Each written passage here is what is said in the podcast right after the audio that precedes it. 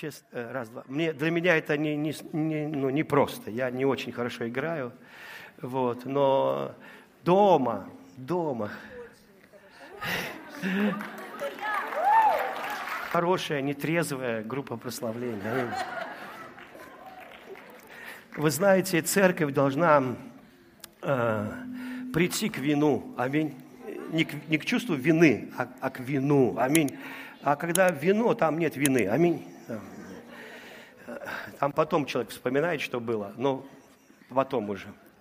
И Иисус превратил воду в вино, а это примерно куб воды был. Куб. Куб воды в куб вина. Это сильно. Аминь. Хорошо. Аллилуйя. Вот. И Иисус не был религиозным.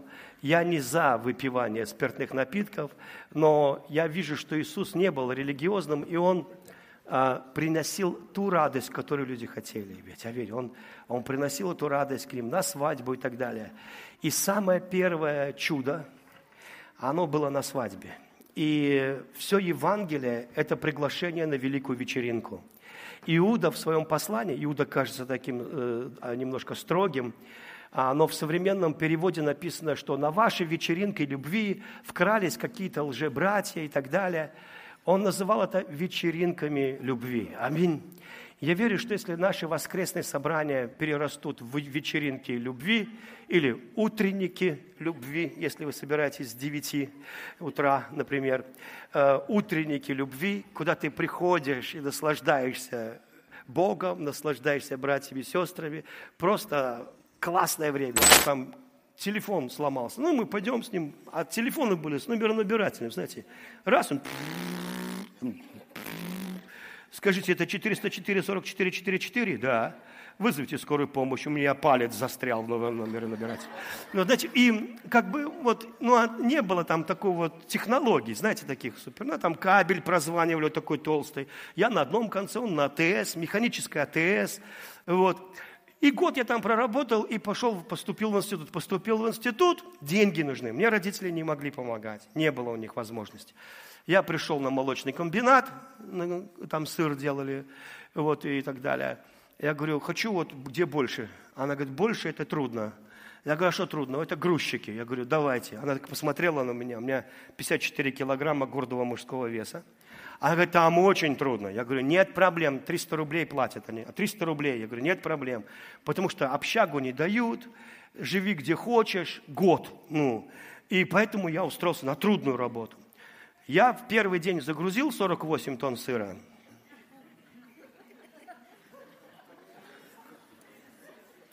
И знаете, такое чувство, что я весь... У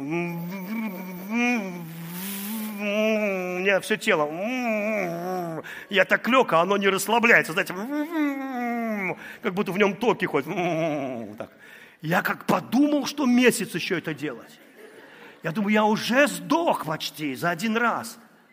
Но через две недели я загружал, вы знаете, Арнольд Шварценеггер отдыхает, оказывается, 40, 54 килограмма может 48 тонн закинуть.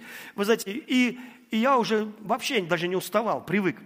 Мне заплатили 100 рублей. Я сказал, почему 100? Они говорят, а потому что ты же на месяц. Нахамили так на проходной, что меня три дня трясло. Вот. И я хотел убить эту женщину на проходной. Это я бы сел в тюрьму в тот день. Но тогда Бог пришел ко мне. Я не знал, что это Бог. Я еще Бога не знал, я покаялся через два года только. Я шел убивать вахтершу, потому что я себя не контролировал. И голос сказал, разворачивайся. И я просто вернулся, иди домой. И я шел домой и не верил, что эта женщина останется в живых. Я думал, если на одну сволочь станет меньше на планете, ну вот, за нее стоит отсидеть 10 лет или 15. Вы понимаете? То есть, и потом, э, короче говоря, когда я уже спасся, я специально устроился дворником – чтобы научиться работать год, два, три года, сколько надо, на одном месте, не увольняясь. И я сказал, мой участок, вот это вот торговый центр, там старое здание на таких столбах в центре, напротив театрального института, и остановка, и вот этот участок, это будет Германия.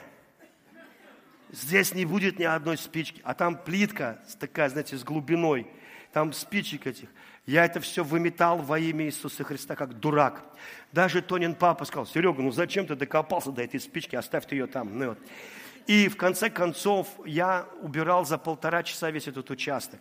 В 4 утра я приходил, поднимался по железной лестнице с улицы в, в коптерку, где был столярный станок, веники и так далее. Становился на колени и молился. И на протяжении трех лет я был дворником. Каждое утро ко мне приходил Иисус. Каждое утро. Я урыдался, обхохотался там.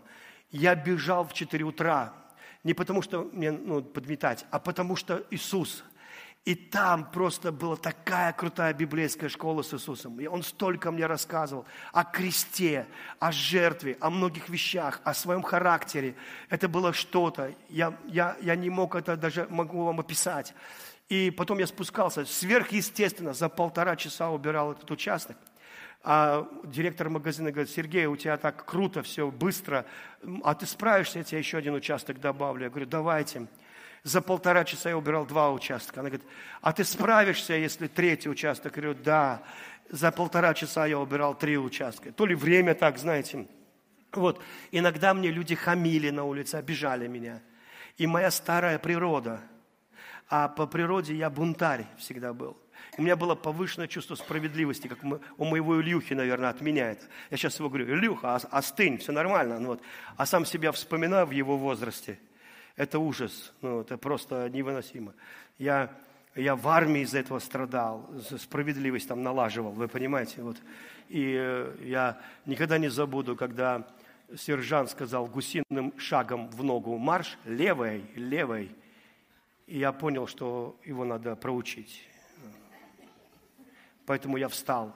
Вся моя внутренность говорила, не делай этого, у тебя будут большие проблемы, очень большие проблемы. Ты вообще еще только, ну, знаете, три месяца вот эти школы, ты дух, дух ты никто. Там есть деды, а есть духи. Дух – это бестелесное существо. И в армии тебе сразу дают, если у тебя маленькая голова, большую шапку, большие сапоги, большую. А если ты большой, тебе маленькую дают. Или как придурочек такой, знаете, такой, такой, такой все такие, как знаете, чтобы ты сразу понял, что ты чмо. Ну, у меня совпали только сапоги, и я очень благодарен. Вот шапка была у меня вот такая, ну, уж там чмо, знаете, вот так все время. Ну и вот это, и, ну, чтобы ты понимал, вот. А, потому что ты должен быть безукоризненно послушан и все. И я помню, я встал, вышел при всех к сержанту, развернул ему, как дал ему пенделя и вернулся в строй.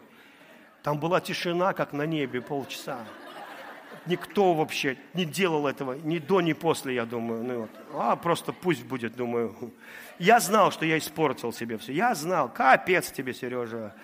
Ну и мне, конечно, в особом отделе объясняли где-то полтора часа.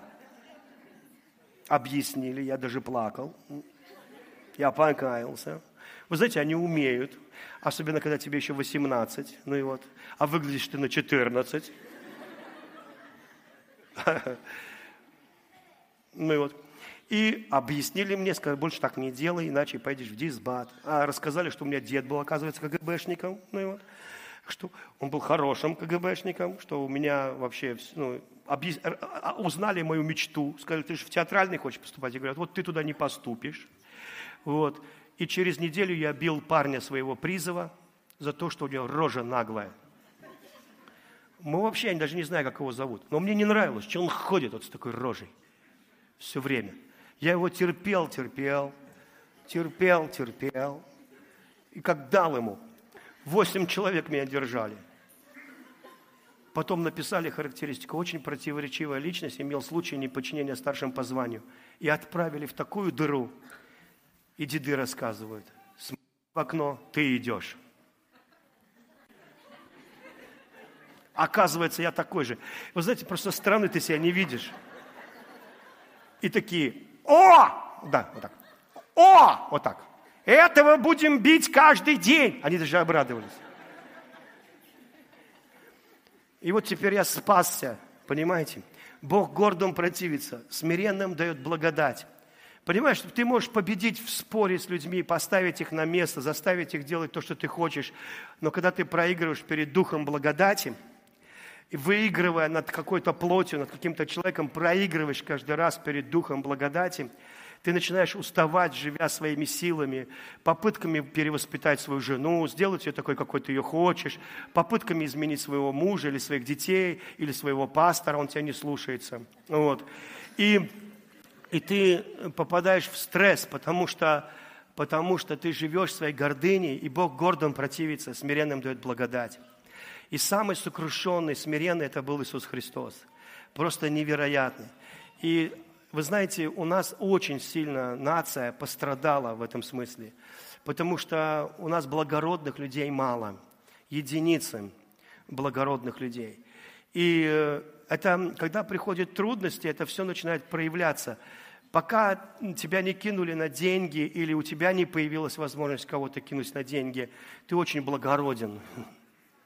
Ну и вот, но когда вдруг появляется момент такой, знаете, а что я работаю, получаю меньше, чем он, а он вообще, а зачем я ему проценты должен платить?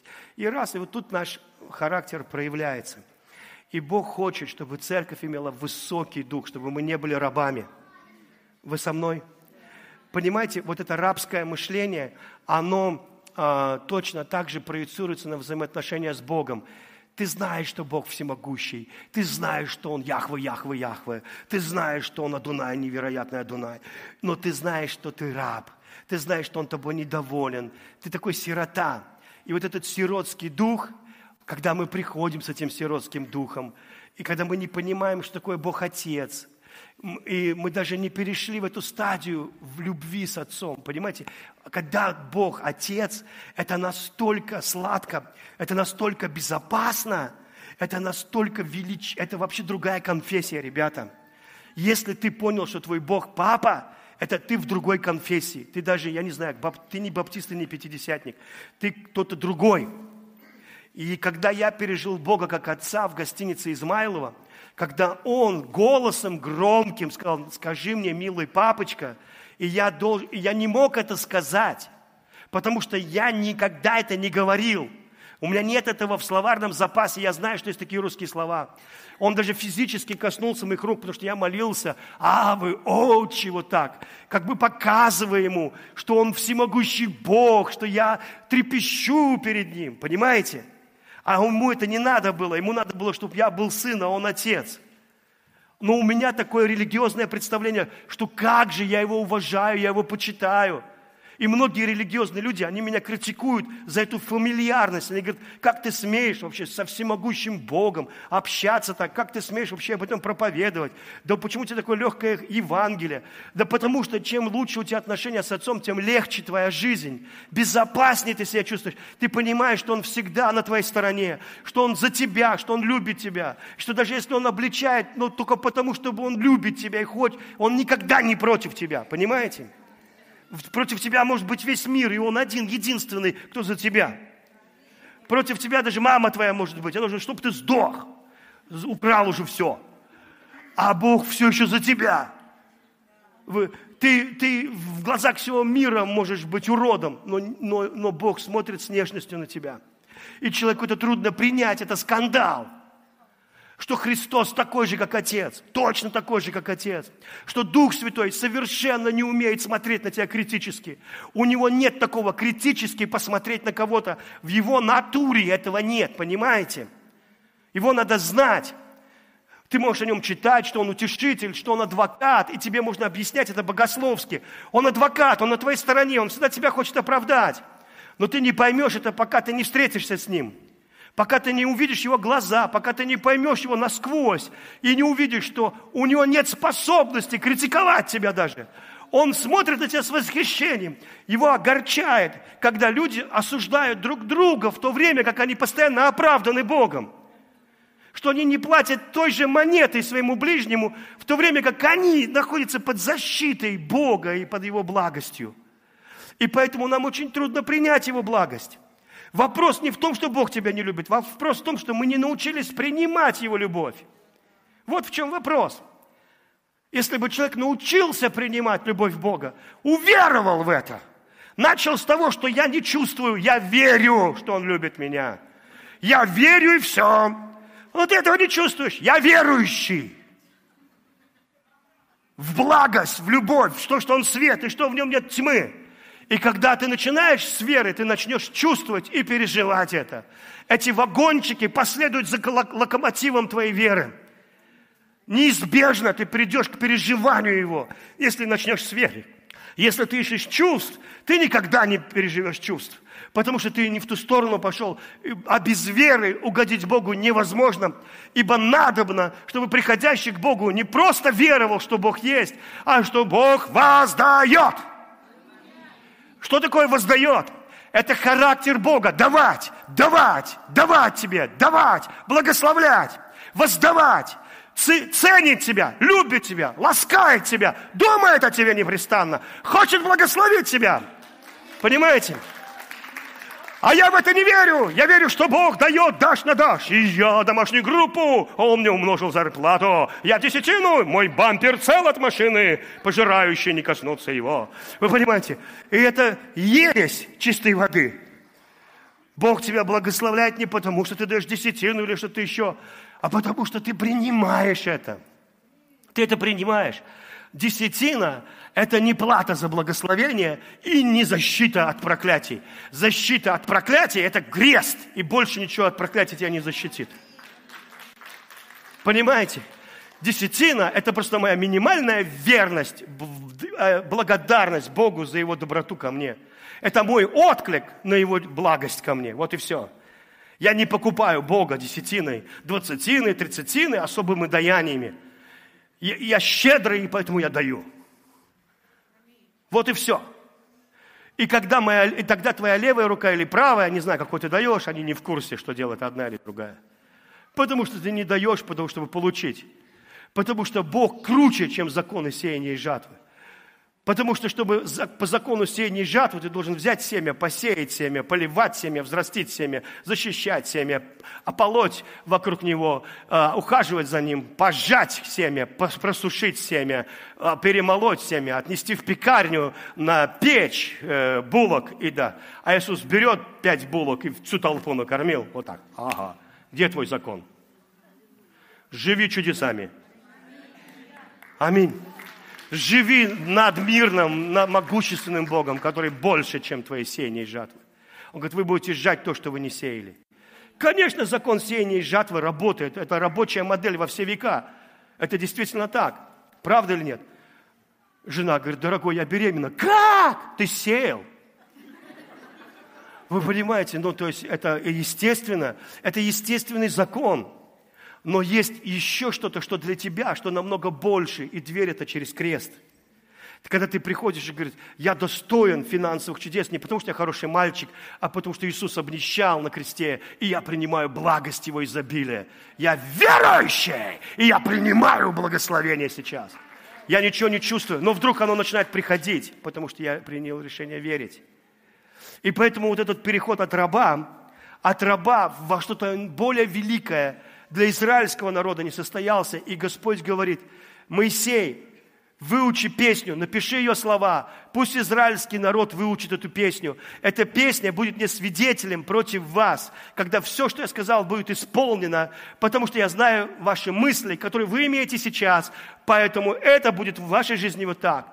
Послушай, твои мысли, которые у тебя сейчас – не то, что тебе пророки пророчествуют, а твои мысли, которые у тебя сейчас, приведут тебя или привели тебя в то состояние, в котором ты будешь находиться. Твои мысли, которые были вчера, приведут тебя в то состояние, в котором ты находишься сейчас. Аминь. Если ты размышляешь о благости Бога, о величии Его доброте, о подвиге Его на кресте, о том, что ты получаешь чудеса по благодати, о том, что Он благ и добр, эти мысли приведут тебя в процветание если ты размышляешь о том, что ты моль ничтожная, что ты случайно родился, что Бог имеет против тебя, что надо кроить, выкраивать, что, что эти люди на меня так смотрят, а что им от меня надо, а что сделать так, чтобы он меня послушался, этот муж, который не хочет меняться.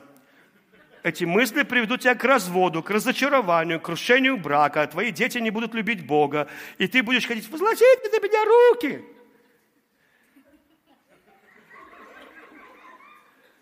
Если бы это было так, чудотворно, я возложил на тебя руки, и ты такой тупой, вдруг поумнел, то это просто не, не, неправильно, вы понимаете? Он говорит, по вере вашей да будет вам. В какого Бога ты веришь? Если твой Бог, Он ищет, как докопаться до тебя, и Он у тебя здесь, в голове, в твоем сердце, докопаться до тебя, Он тобой недоволен, ты пытаешься Ему выслужиться, как раб, пытаешься Ему угодить, ты даже десятину приносишь. Ну как, Господи, смотри, я принес, вот это мы принесли. И потом удивляешься, почему ничего нет? По идее, это МММ отдыхает. Ты десятина, двадцатина, ты от двадцатина десятина, сороковина. Ты, от сорок... ты так поднялся. Ты думаешь, странная модель, не работающая модель. Я Богу десятин, как будто Бог кофейный аппарат. Ты оттуда деньги, туда деньги, а оттуда капучино. Мы, мы же хотим жить в системе. Нам, система нас устраивает. Знаете, вот, скажите, что мне делать?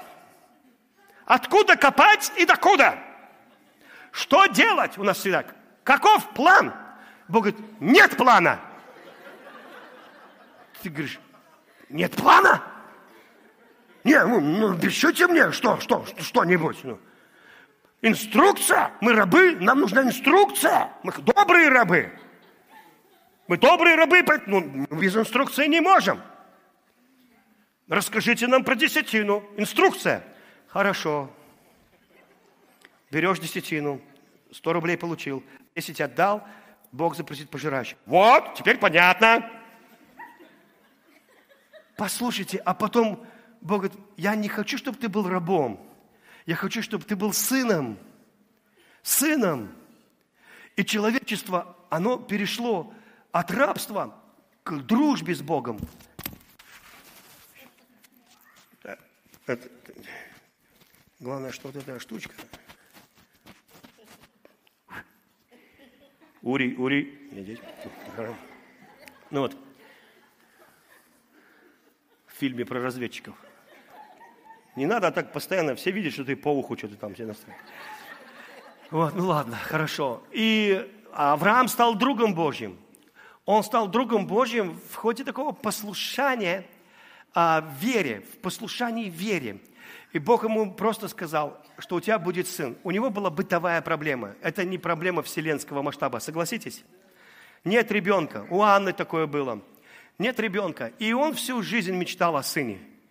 И Бог сказал, я тебе дам наследник, этот наследник будет таким-таким. Верь мне. И его вера была так вознаграждена, что он стал отцом множества народов.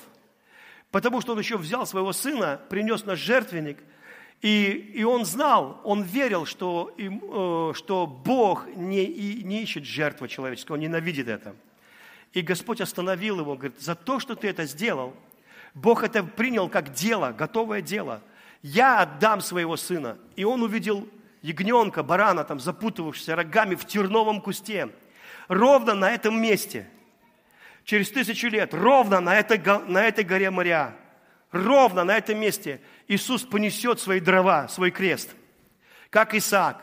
И как Авраам шел рядом, Бог Отец будет идти с ним рядом всю дорогу. Иисус сказал, вы все меня оставите, но мой Отец меня никогда не оставит, Он всегда со мной. И Отец никогда не оставлял Сына на кресте, никогда.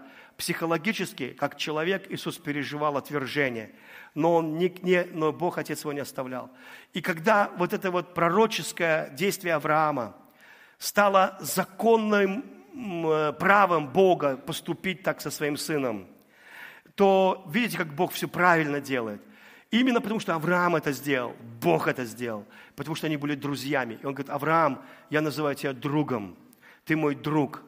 И когда Иисус говорит, если тебе друг придет в полночь и будет стучать, и говорит, дай мне хлеба, и он будет стучать, и ты скажешь, я не дам тебе хлеба, знаешь, с другом-то можно, иди лесом, дружок, ну, он не обидится, он же друг. А он, слушай, ко мне гости пришли, открывай, я тебе говорю. Да я лежу, тут дети вокруг, жена вокруг, я не могу встать, я через всех полезу. А я тебе говорю, вставай, мне надо пожрать, дать что-нибудь. И ты встал, дал другу, потому что у тебя дружеские отношения. Но с другом иногда надо дольше молиться. Вы понимаете? Но есть отношения куда круче, чем друг. Это сын. И человечество шло от отношения раба к отношению друга, к отношению сына. А сын – это вау! Вы со мной? Сын это вау! Сын мой! Это когда блудный сын возвращается, и папа бежит навстречу, целует, целует, целует, целует, целует, целует. Это такие могущественные обетования. Это так Бог хочет, чтобы церковь была сыном. А я бы сказал, на самом деле, Бог хочет, чтобы церковь была дочерью –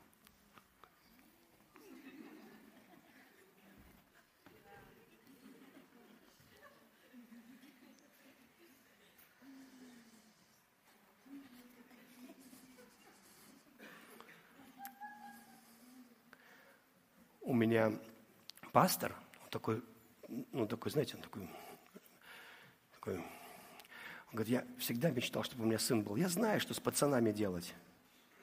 Я знаю, что делать с пацанами. Но когда девчонка рождает, я не знаю, что с ней делать даже. Ты ей сказал, она... Ты думаешь, да я просто сказал. Что ты здесь стоишь? сказал бы пацану, что ты здесь стоишь? Он пацан, а что, где стоит? Иди туда, стой. Он говорит, здесь. А эти сразу,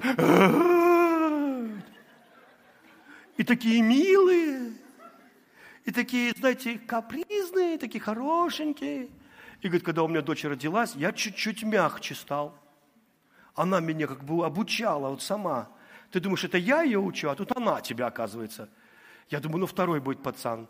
Вторая дочь рождается. И тоже я с ней еще мягче стал. Потом третья, потом четвертая. На четвертой пастора размазала по всей атмосфере. Он благ. Милость его вовек. Вы знаете, Бог знал, что пацаны его не исправят, понимаете? Но девчонки его поменяют.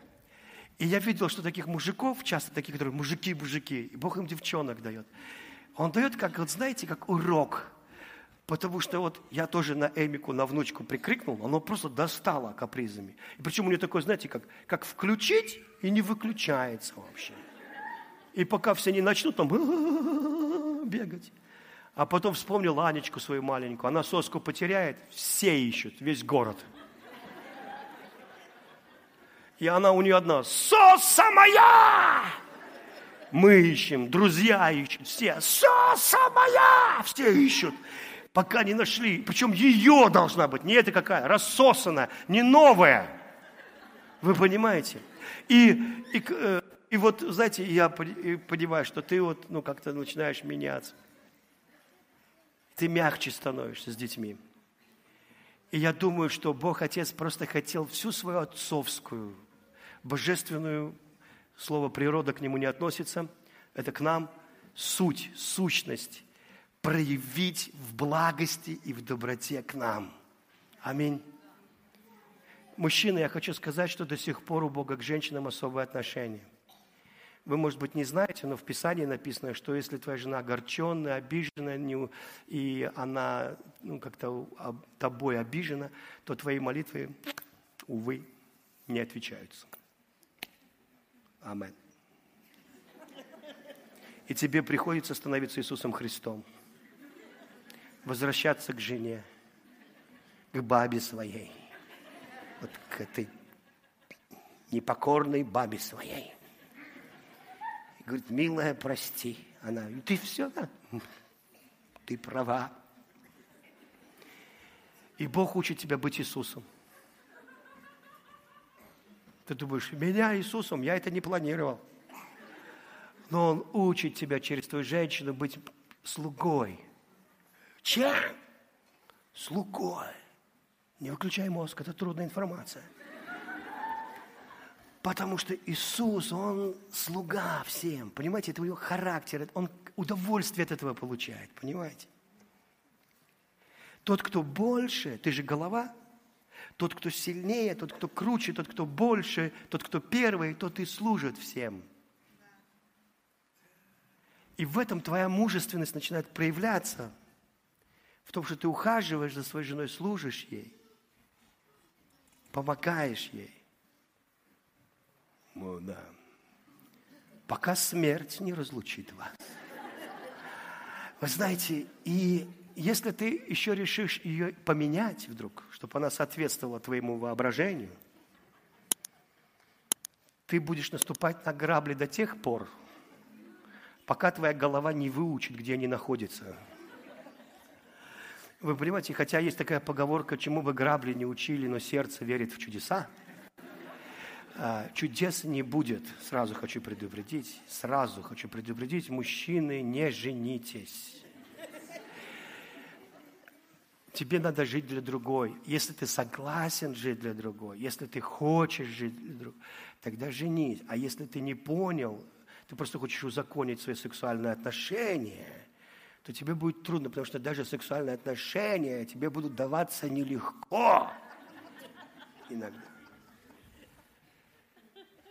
Чтобы добраться до этого смайлика –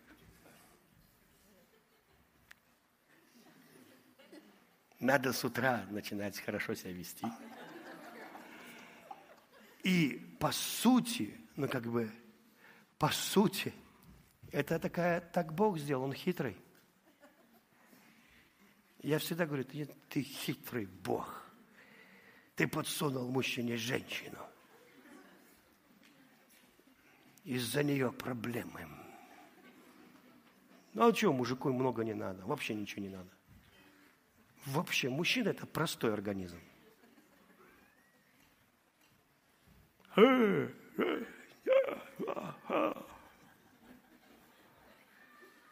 Тут ты, а тебе надо все. И это конфликт. И вот точно так же Иисус, Папа, Иисус говорит следующее. Он говорит, никто, успокойтесь, эй, фарисеи, народ, успокойтесь никто не может прийти ко мне, если это не будет дано Отцом. И никто не может прийти к Отцу, если не придет ко мне, если я его не приведу. И никто не знает Отца, кроме меня. Я от Него. Я знаю Его изнутри. Папа выбирает невесту жениху в этом народе, в божественном народе. Поэтому, когда ты пришел к Иисусу, ты пришел, потому что Отец посмотрел на тебя и сказал, вау, хочу, чтобы он, хочу, чтобы она. Аминь. Ты не смог бы прийти. Ты скажешь, ну я такой несовершенный, я такой плохой. Не-не, ты просто себя не знаешь. Ты просто... Аминь. И когда ты приходишь к Иисусу, Иисус смотрит на тебя и говорит, ну да, отправлю тебя назад к папе. Будешь учиться у него. Приготовишь себя. Аминь. И поэтому мы видим, что следующая стадия церкви – это не дети. Следующая стадия – это невеста. А вот теперь послушайте. И только потому я это сейчас все проповедую, что мы прямо пришли к этому времени, и Господь говорит, поторопитесь мы прямо пришли к этому времени, когда Бог хочет из церкви, не вся церковь невеста. Я хочу, чтобы вся. Может быть, я ошибаюсь, может быть, вся. Но я чувствую, что Бог говорит, я хочу, чтобы ты об этом говорил. Самое великое пробуждение, которое будет в России, в Украине, это помазание любви невесты и жениха – вы готовы, говорит Господь. Вчера я говорил, ты как камфу панда. Я не готов, я не готов сражать, э, открыть свиток дракона и сражаться с этим могучим зверем. Он говорит, готов. Я только специалист по пелемешкам. Нет, ты готов. Аминь.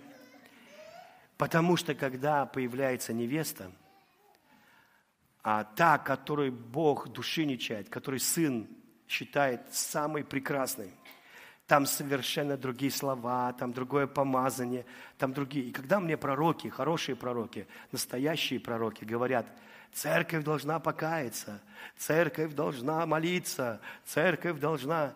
Я их слушаю и говорю, ребят, а когда она вообще, церковь, молилась? В каком веке вы видели, чтобы она молилась?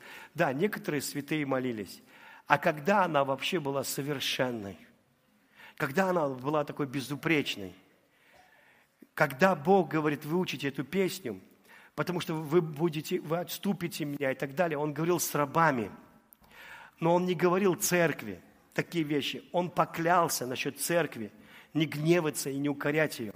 Если бы жених начал укорять церковь до брака, она бы не дожила.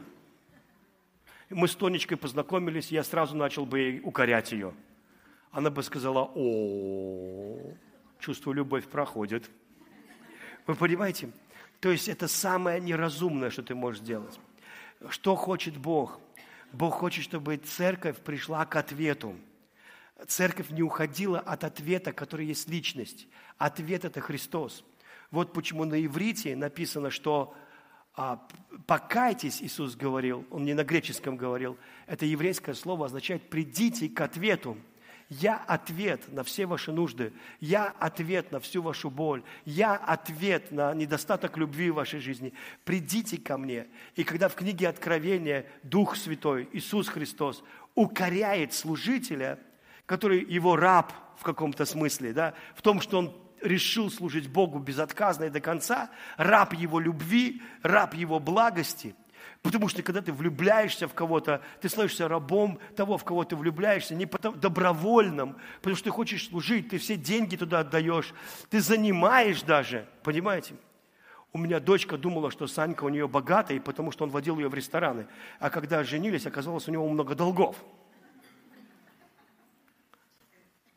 Он говорит, это что, мы теперь вместе будем отдавать? Ну, ну, любовь дорого стоит, вы понимаете?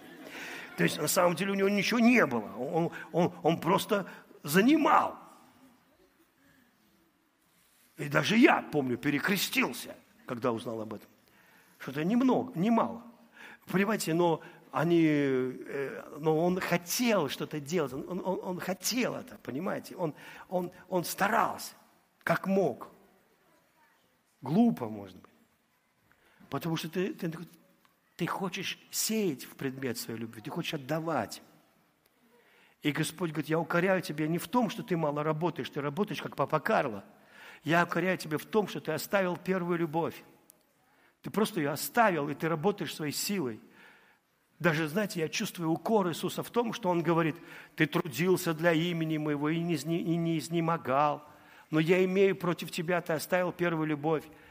Он как бы говорит, ты хоть бы изнемог, что ли? Знаете, есть такие люди, они будут работать, работать, работать для Бога, и не изнемогут, и будут работать. Я встречаю таких, они, у них молитва – это работа, подход к снаряду. У них это работа, домашняя группа, отработали. Это мы сделали для Иисуса, это наша любовь к Иисусу, мы работаем. Но там нет никаких вот переживаний Бога, там нет романтики. Нету ее. А Иисус очень романтичный. Вы знаете, я замечаю его не всегда, конечно же, но часто, я говорю, стоит парень в проходе, в самолете встал, я английский не знаю, у него на английском написано на спине. Я говорю, Тонечка, а я знаю, что пророчество, я чувствую пророчество на спине написано. Я говорю, Тонечка, что у него на спине написано? Она такие, хорошие вещи приходят. Я говорю, прими, пожалуйста. Он, как, знаете, как школьная доска повернулся надписью «Хорошие вещи приходят». И я везде вижу эти поцелуйчики Бога. Хорошие вещи приходят. Я помню, мне даже одежда попадалась с надписями, которые нужны мне сейчас. Я думаю, Господь, ну ты даешь, вот ты подсовываешь, ты везде оказываешь внимание, везде что-нибудь такое. Тонечка как-то проснулась, сразу так раз на кровати, я лежу рядом, она такая раз, Сережа, ты мне приснился что ты мне приготовил? Я говорю, я так напугался, потому что я ничего не приготовил и не готов к отчету. Я говорю, что я тебе приготовил? Мне приснилось твое лицо. И ты так наклонился и говоришь, сегодня я подстроил тебе подарок. Что ты мне подстроил? Я говорю, Тоня, прости, я вообще ничего тебе не... Как ты мне? Я говорю, это Господь, говорю, Он берет иногда мое лицо. И в обед у нее было чудо. Причем это для нее вот чудо. Для меня это ну, чудо, потому что это для нее. Она мечтала антикварные на Рождество, антикварные американские санки, которых в России нет, которые на старинных открытках, ретро такие открытки, и там санки эти. У нее были эти санки. Он ей подстроил. Санки! Господь, вы что, совсем, что ли, там, на небе? А Господь говорит, Тоня хочет санки. Она же не молилась. Он просто хочет, вы понимаете? Она просто картинки рассматривала. Я помню, знаете, э, про, там у нас было служение, и мы там пророчествовали. Я подхожу к двум там, сестрам, одной пророчеству и говорю, я вижу, ты такие модные журналы рассматриваешь с одеждой там совсем. Иисус рядом сидит и говорит, вот, клевая. Прям вижу эту картинку. Вот, она такая на меня раз. Да, я постоянно рассматриваю. Я просто этим занимаюсь, и Иисус мне помогает. Говорит, вот это надо, вот это. Я откровение получил. Я думал, Иисусу вообще это не надо, вы понимаете? Я думаю, ну это ее проблемы, ей надо покаяться и больше этого не хотеть. Вы понимаете? Но но оказывается, Иисус вникает во все эти детали, подстраивает тебе, подстраивает тебе ситуации, подарки, и хочет, чтобы у тебя отношения с ними были такие классные, добрые, потому что ты как невеста становишься, и он как жених. Он говорит, ты чувствуешь, что я одеваю тебя в новые одежды? Ты чувствуешь, что я сейчас реагирую намного быстрее, чем ты хочешь? Послушайте, вы сидите в невероятном сезоне вашей жизни. Вот кто-то занимается стройками.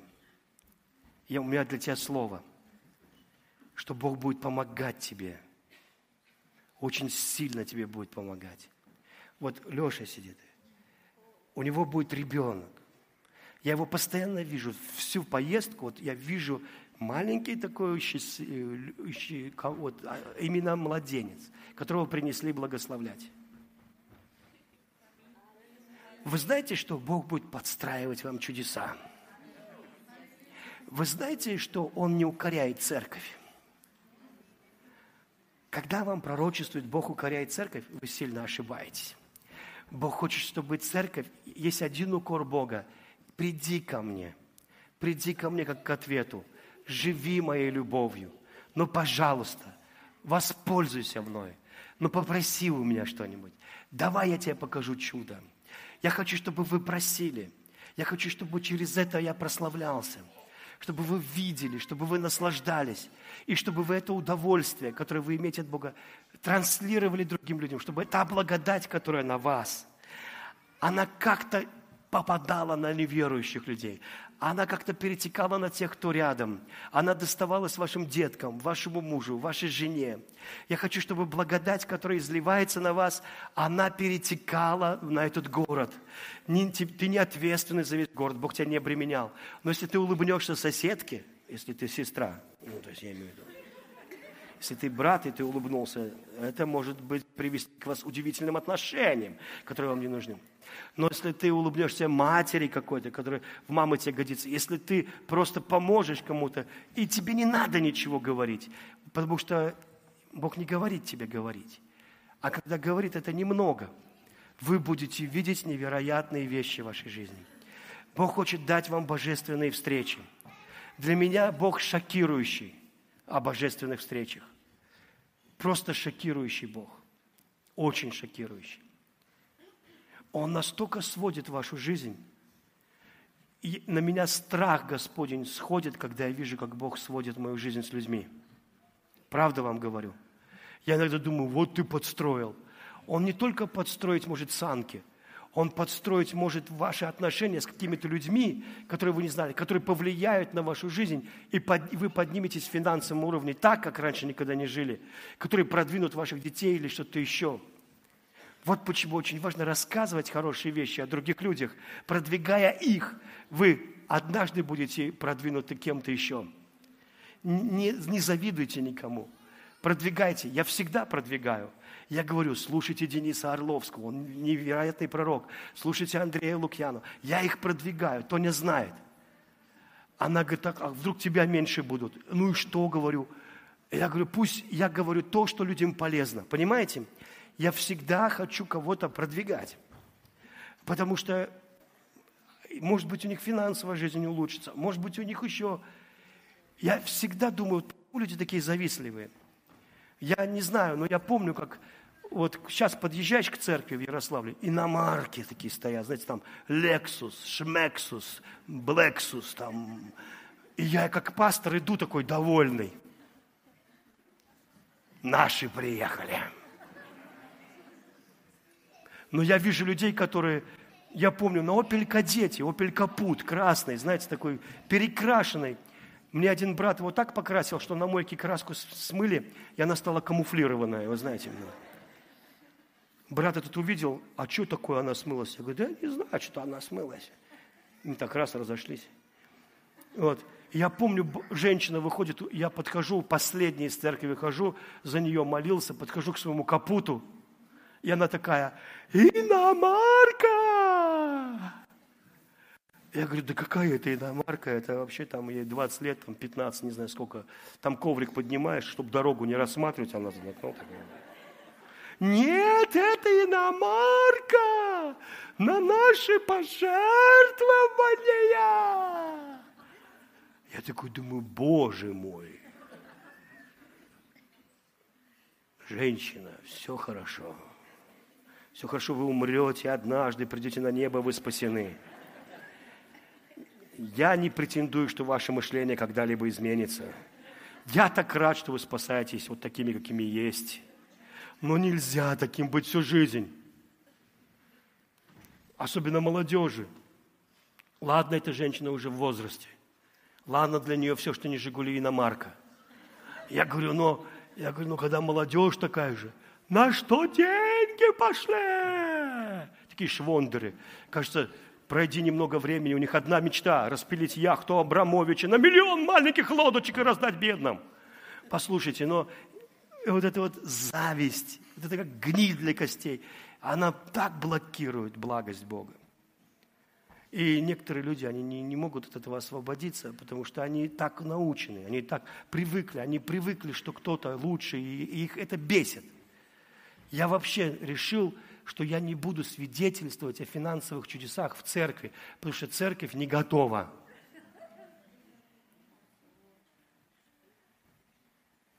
Думаю, у меня пастор очень мудрый, он ничего не рассказывает. Ну, хочется так драные штаны одел, тельняшку драную, прожженную, дедовскую. Ну. Штаны пропуканные с лампасами. И, так сказать, проповедуешь они и все тебе жертвуют сразу. Давайте поможем. Ну. Я говорю, но с таким мышлением ты далеко не уедешь. У тебя должно быть мышление богатое, щедрое мышление. Потому что твой папа – это Бог Соломона.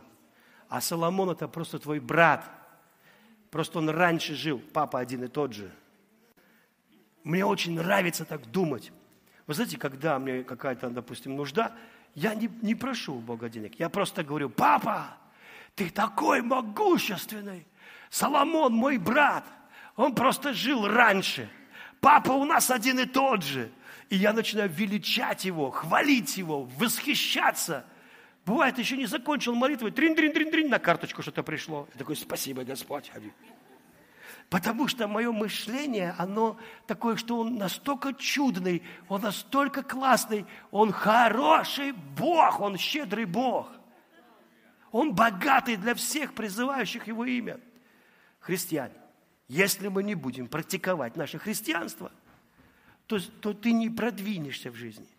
Тебе надо практиковать его, говорить, Утром встал, и надо говорить. Надо, чтобы благодать, которая на тебя пришла, была проговорена, чтобы она была пропущена через твои уста, чтобы она была пережевана твоим духом, чтобы в твоем духе начали какие-то пузырьки радости.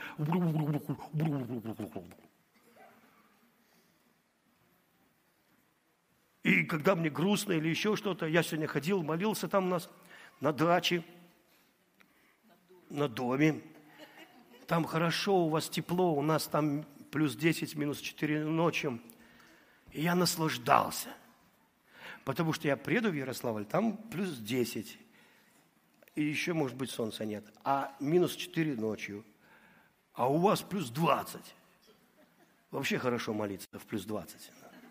И, знаете, я просто ходил, и у меня было переживание за все события, которые сейчас происходят. И я благословлял, благословлял, пока не появилась буль-буль-буль-буль-буль-буль-буль, такая радость. Пока я не почувствовал, что слышит Господь, отвечает Господь, творит добрые вещи для нас Господь, могущественный, надмирный Господь, больше, чем всемирные заговоры, больше, чем все эти крутые люди, больше, чем все эти, кто думает, что правит миром, больше всего мой Бог, могущественный Бог, мой Бог, Бог Даниила, Бог Сидрарха, Месаха и Авденака, Бог мой прямо сейчас тут, мой Бог, Господа Иисуса Христа, Бог, творящий великие чудеса, материализовывающий, из невидимого производящий видимое для меня, прямо сейчас, для моей страны, для семей. О, всемогущий Бог, я благодарю Тебя, слава Тебе, хвала Тебе. Вы знаете, последнее, что я скажу, и помолюсь за вас. А потом у нас будет служение исцеления через перерыв.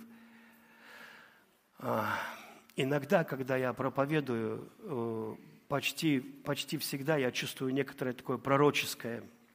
Я даже проповедь не говорил. Вот. Я некоторое такое, такое пророческое присутствие. И э, некоторые люди ждут, что пророчество – это когда тебе лично что-то говорят – но пророчество – это послание. И когда Иисус говорил на горную проповедь, это было пророчество.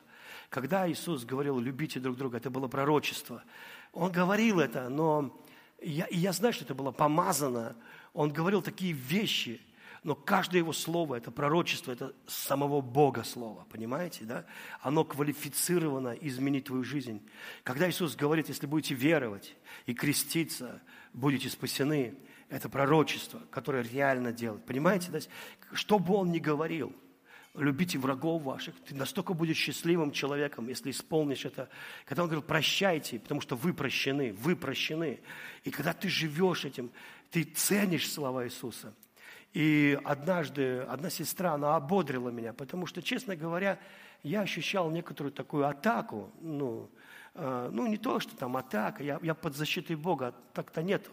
Но у меня не было давно хороших снов, где обычно Бог со мной говорит через сны, это очень часто. Даже если задержится рейс, Он мне это во сне расскажет. Ну, то есть я у, у, ни, никогда ну, не был не предупрежден Богом. И о том, что вот эти события сегодня будут. Я говорил об этом с 12 года, даже чуть раньше. Вот просто э, я все равно не думал, что это будет вот так вот, вот как это произошло. То есть видение есть видение. Но когда Челябинский метеорит пролетал, ровно в это время Бог пробудил меня от видения. Я не знал, что метеорит летит. Но я видел, как летит метеорит. Я видел окраины города, темно, когда еще утро, ну, еще только-только расцветает. И Иисус Христос, Он стоял огромный во все небо. И Он так рукой провел и показал мне, смотри. И вот. Это было 9 лет назад, э, в феврале. Ровно через это время, ну, почти день в день, начались вот эти все события. И вот этот, э, он сказал, смотри. И я знал, что отныне, с этого момента, мы должны подготовиться к величайшему кризису, который придет. И 9 лет нам было на эту подготовку. И сейчас э, мы вступили в фазу, которая кажется такой очень страшной. Но поверьте мне, Бог все превратит в славу. Господь говорит, дети мои, это не против вас, я не оставлю вас, не покину. Если вы прилепитесь ко мне, если вы будете жить мной, Смотрите на меня, посмотрите, как я велик. Посмотри мне в глаза, смотри, как я люблю тебя. Не смотри, не крути головой по сторонам. Смотри на меня. Любишь меня? Люблю тебя. Я тебя люблю. Смотри, не отрывайся от меня. Никодиму, если будешь смотреть на крест, будешь жить. И в мирное время тебе кажется, что тут за обетование, смотреть на крест, и будешь жив. Но когда приходят такие события, ты вдруг понимаешь, надо на крест смотреть, вы понимаете, да? Надо смотреть на благость Господа, надо уповать на Его доброту. И Он выведет меня, Он проведет меня, со мной все будет хорошо. Папа на моей стороне, зло не приключится мне, только смотреть буду глазами своими. Аминь. И вы знаете, когда ты начинаешь жить Иисусом, я говорю тебе, пророчествую тебе, у тебя все будет хорошо в жизни. Ты исхитришься еще и процветать. Еще и машину купишь в это время – а кто-то в дом въедет. Не забудь поблагодарить Господа. Аминь. Строительные материалы подорожали. Тебе-то что? Тебе Бог благословляет. Аминь. Какая разница? Просто больше денег тебе даст. Аминь. Больше помощи. Поймите, это, это как раз время прилепиться к Богу, время ходить в церковь. Если вы не из этой церкви, в свою церковь, найдите церковь. Это время ходить в церковь. Даже если там сушняк, там, фен, потом сходите, потом в душ зайдите, промочитесь опять чем-нибудь хорошим. Вы понимаете? Но это все равно время э, быть э, с Иисусом любым способом. Любым способом. И, и одна сестра написала мне, она, она такой хороший пророческая. Я верю, что это пророки вот такие, знаете.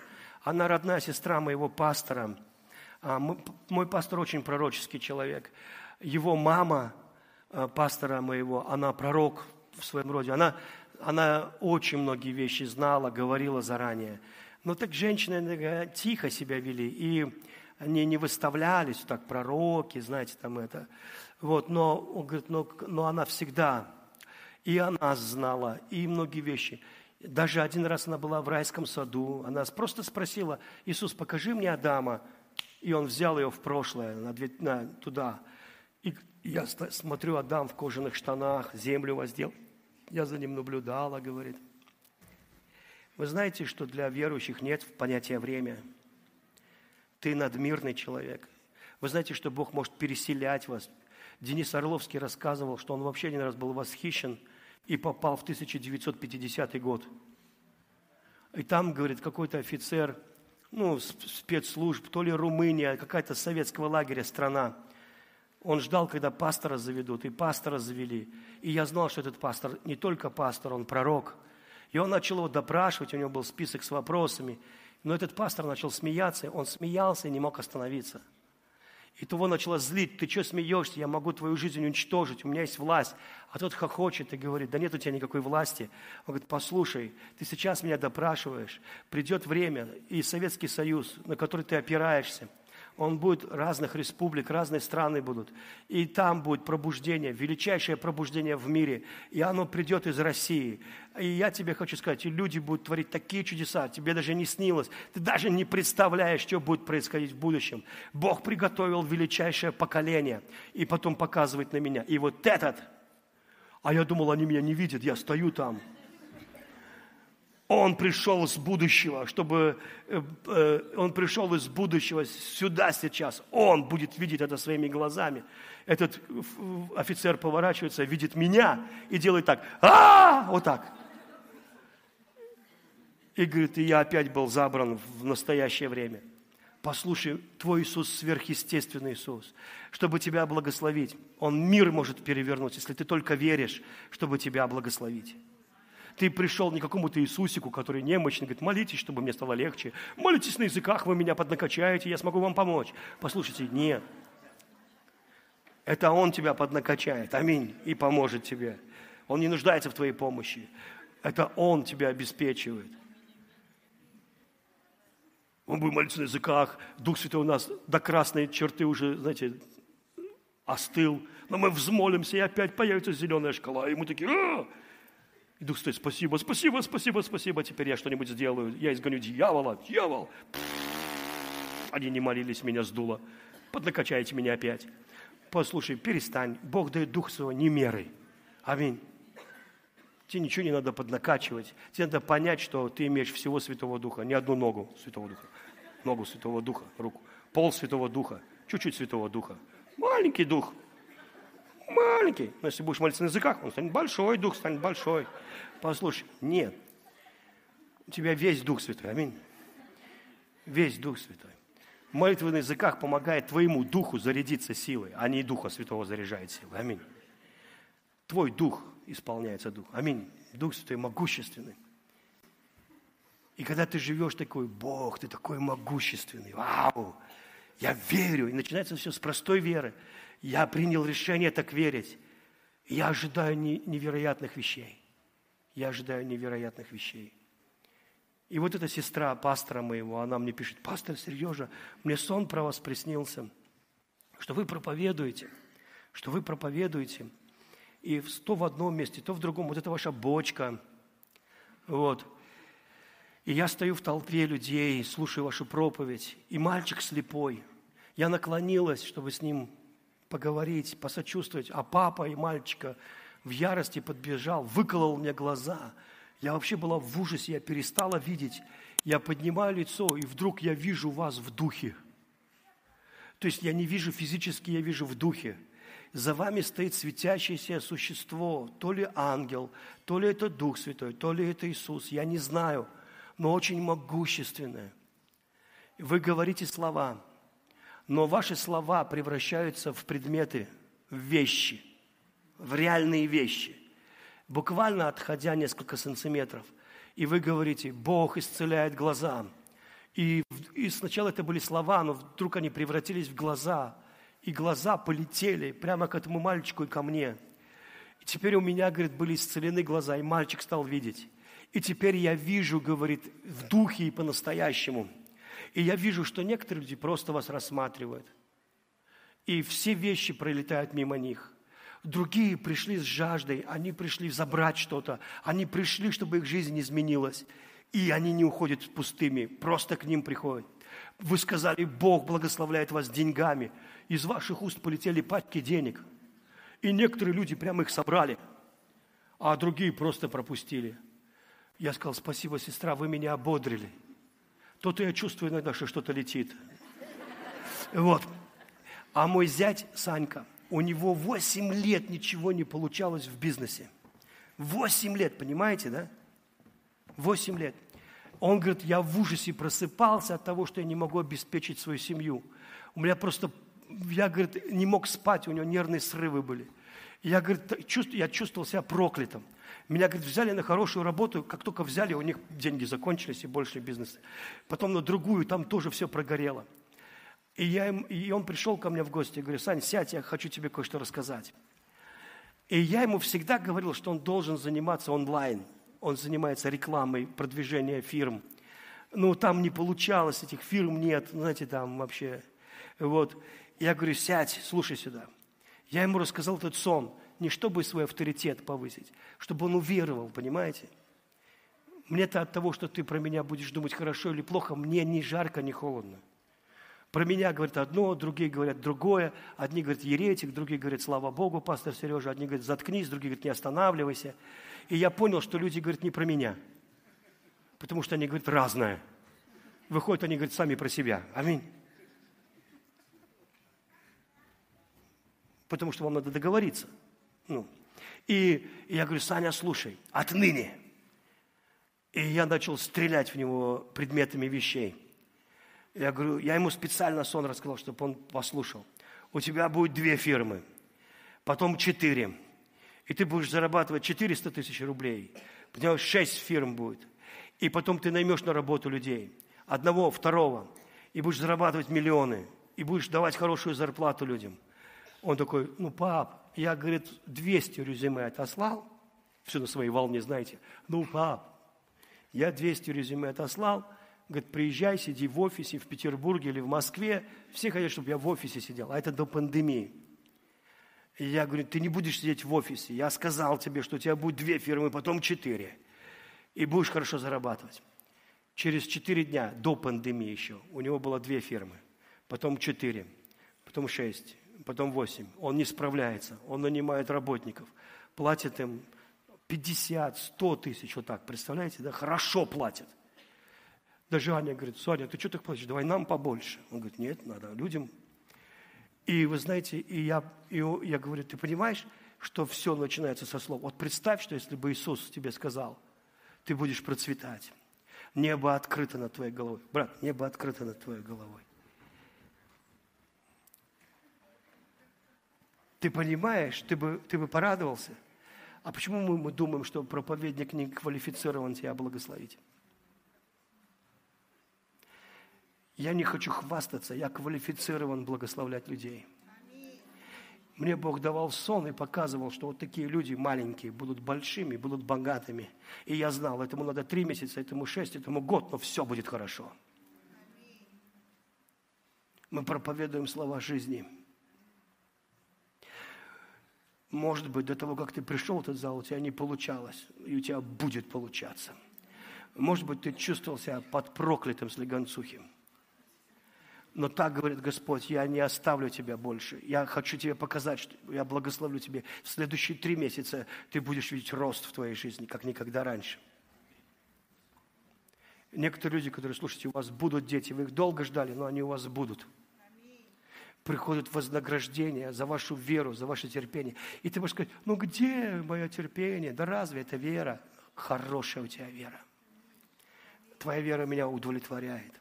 Я не требовал у тебя веру с гору, а горчичное зерно у тебя всегда было. И ты его хранил. Аминь. И вы будете процветать. И вы будете исцелены во имя Иисуса.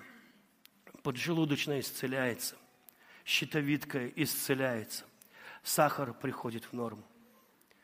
Какая нужна норма? 5 единиц, значит 5 или 5,6. Какая тебе надо? Не больше. Не больше пяти. Аминь. Не больше пяти. Деньги приходят. Аминь. Скажи, я под финансовым ливнем. Мой регион, где я живу, в него приходят огромные инвестиции и благословения. Аминь.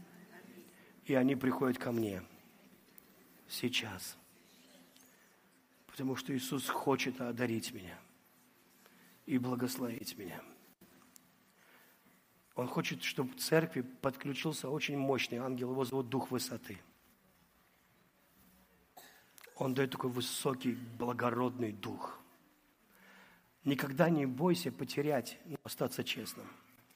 Бог может на следующий день дать тебе такое чудо, что ты будешь удивлен – Никогда не бойся этого. Аминь. Никогда не бойся. Не бойся быть обиженным, потому что тот, кто унижен и обижен, будет возвышен. Воспринимай это как при, при, пример возвышения. Аминь. Если Иисус правда твой Господь, у тебя все будет хорошо. Он царь царей и Бог богов. Он альфа и омега. Ты не можешь даже вдохнуть без него и выдохнуть. Сегодня, вчера я говорил, что слово «Яхве» просто означает вдохнуть, выдохнуть.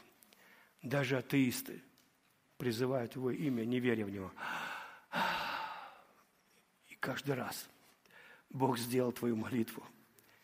Ты даже дышишь уже, молишься. Аминь.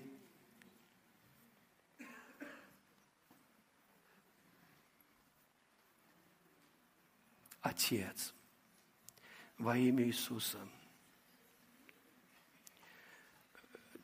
как наводнение, благословение падает на твоих сыновей и дочерей. Благословение падает на пасторов, если здесь есть пасторы. Такое утешение в труде вашем, в обилии. Благословение падает на бизнес. Иди, в виде идей, в виде идей от Бога. У кого-то из вас э, большие деньги потеряны были из-за просчетов лично ваших. Бог говорит, ты не должен плакать об этих яйцах разбитых, потому что забудь об этом. Я новое делаю для тебя. Я тебя не обвиняю. Забудь об этом. Не живи в этим прошлом. Не жалей об этом. Бойся тащить это в будущее. А, не тащи в будущее неудачу вчерашнего дня. Хорошо? Это Господь просит тебя сделать. Можете ли вы так... Я понимаю, это трудно сказать, но скажите все-таки вместе со мной. Скажите, милый папочка, я принимаю вознаграждение Твоей доброты, от Твоей благости, Твою защиту, Твое обеспечение, Твою любовь, Твою радость. Все будет хорошо. Сейчас. Я благодарю Тебя Во имя Иисуса. Я принимаю исцеление. А пока я говорил, я знаю, что служение исцеления будет позже, но позвоночник, вот весь позвоночник от шеи до самого копчика, весь позвоночник, у кого-то исцеляется прямо в эту секунду, пока это говорю. Шея с вот с этой стороны, это правая сторона, как жила натянутая такая была, шея. Господь исцеляет, освобождает ее во имя Иисуса Христа. Я благодарю Тебя. И вообще, здесь целый поток исцеления. А, и вы потом увидите, что вы исцелились. Вы обнаружите, что вы здоровы. Во имя Иисуса Христа. Спасибо тебе, Иисус. Аминь. Извините, если я вас задержал. А, если, если у вас есть планы остаться после перерыва на служение, мы тогда увидимся. Если нет, пусть Бог благословит вас.